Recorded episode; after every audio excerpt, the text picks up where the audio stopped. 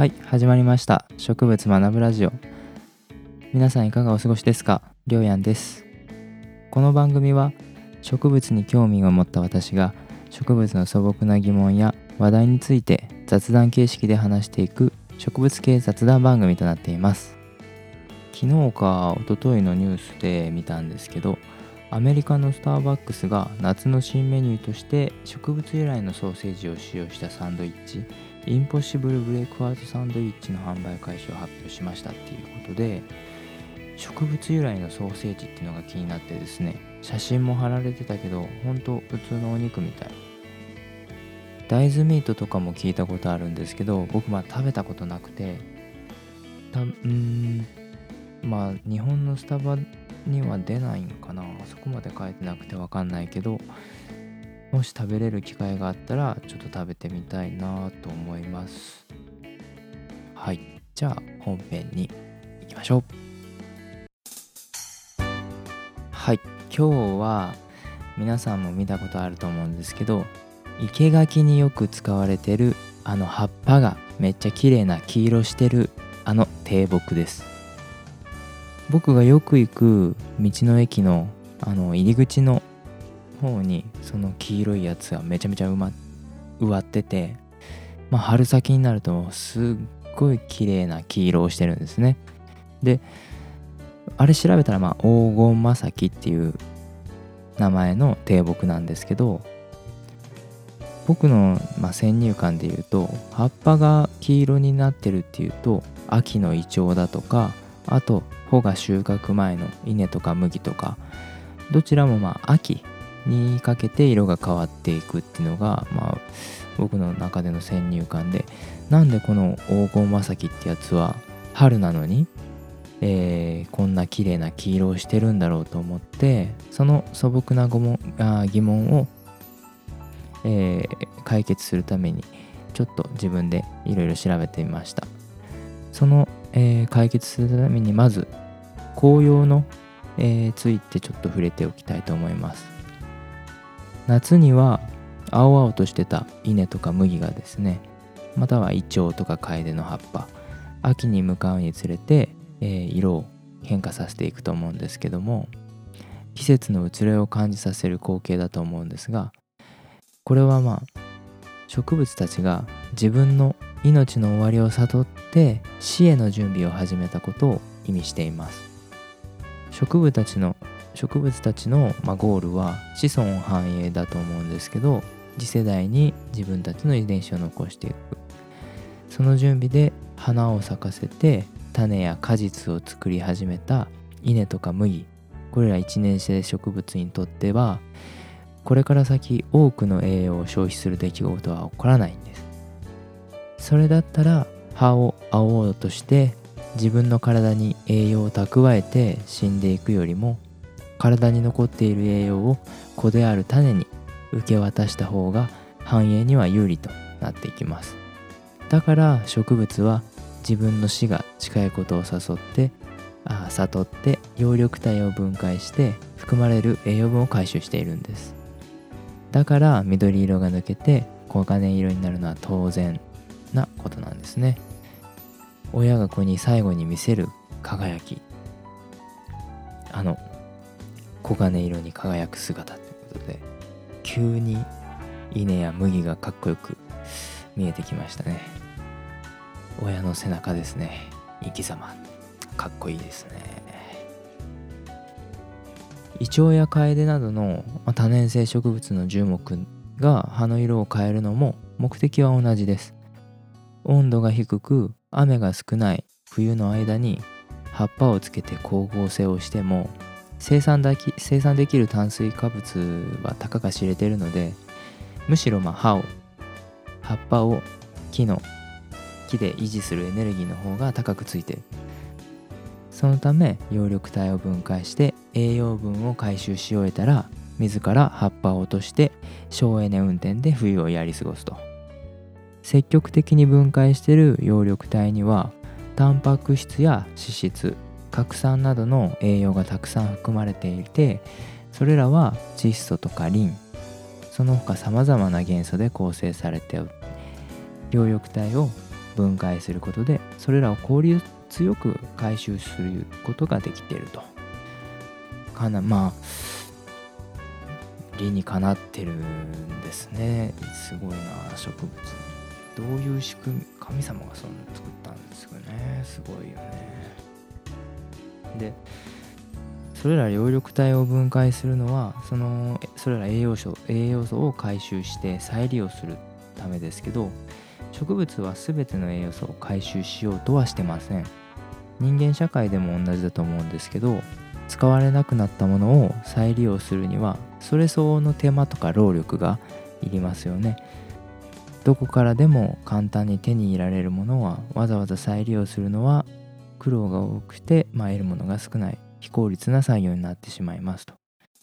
なので植物にとっては炭素がそういう類のどこからでも簡単に手に入れられる物質にあたります。炭素は空気中に二酸化炭素の形で無尽蔵に存在しているので光合成によって必要なだけ体の中に取り入れることができるからです。炭素を回収する優先順位は最も低くなるので葉っぱには多くの炭素が残ったとして形として残ったとしてももうそのまま葉っぱを落として捨ててしまう。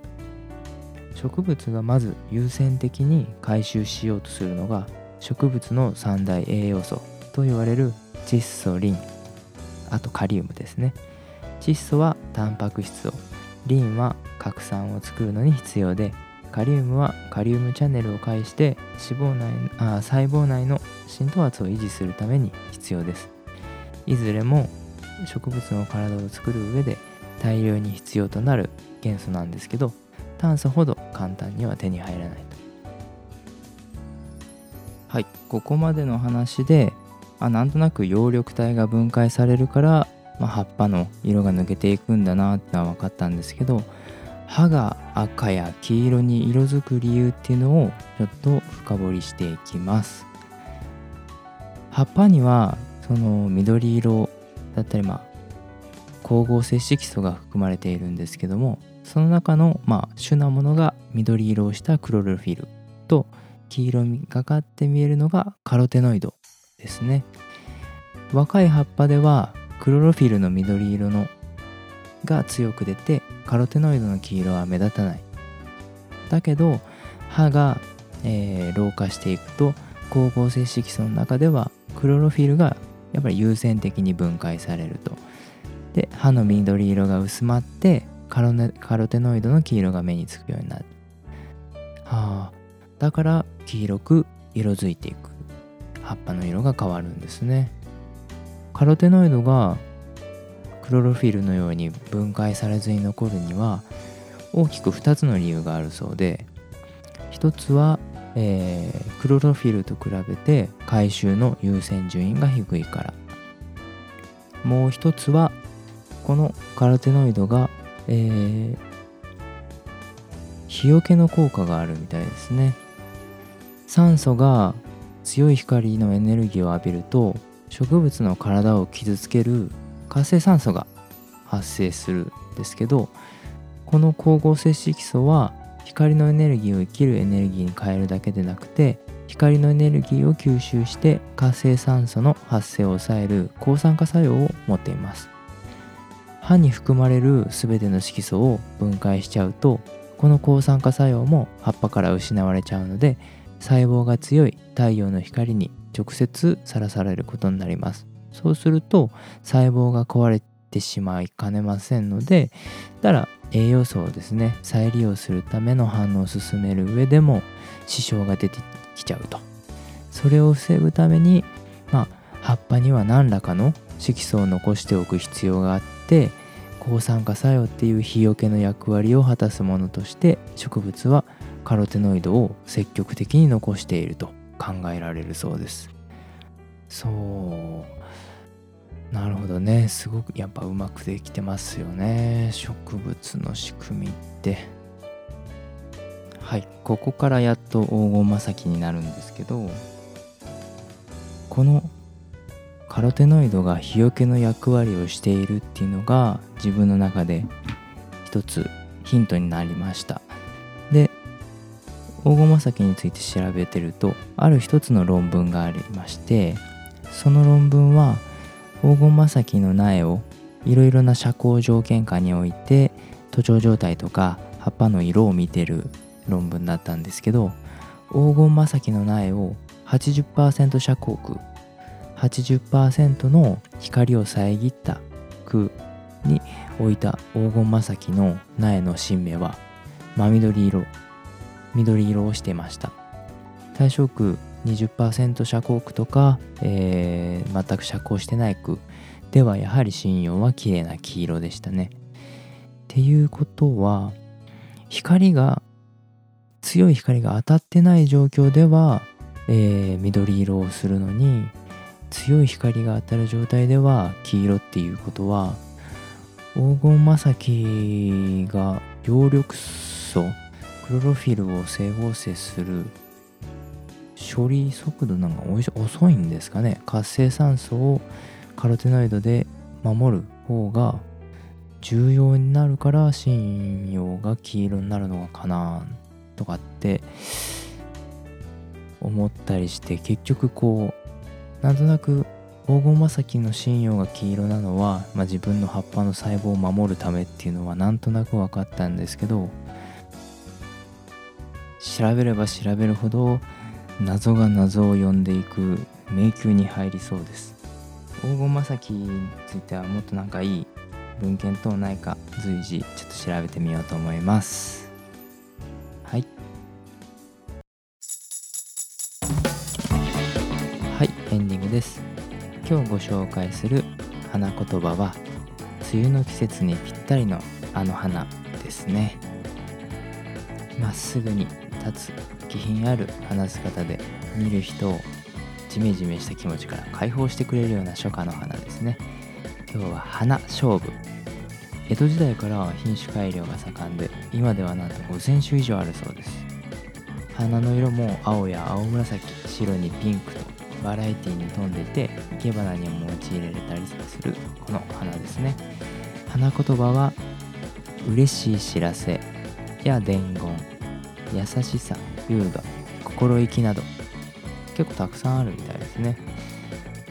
はい。では皆さんのところに嬉しい知らせがあるように私も祈っております。ではまた次回。バイバイ。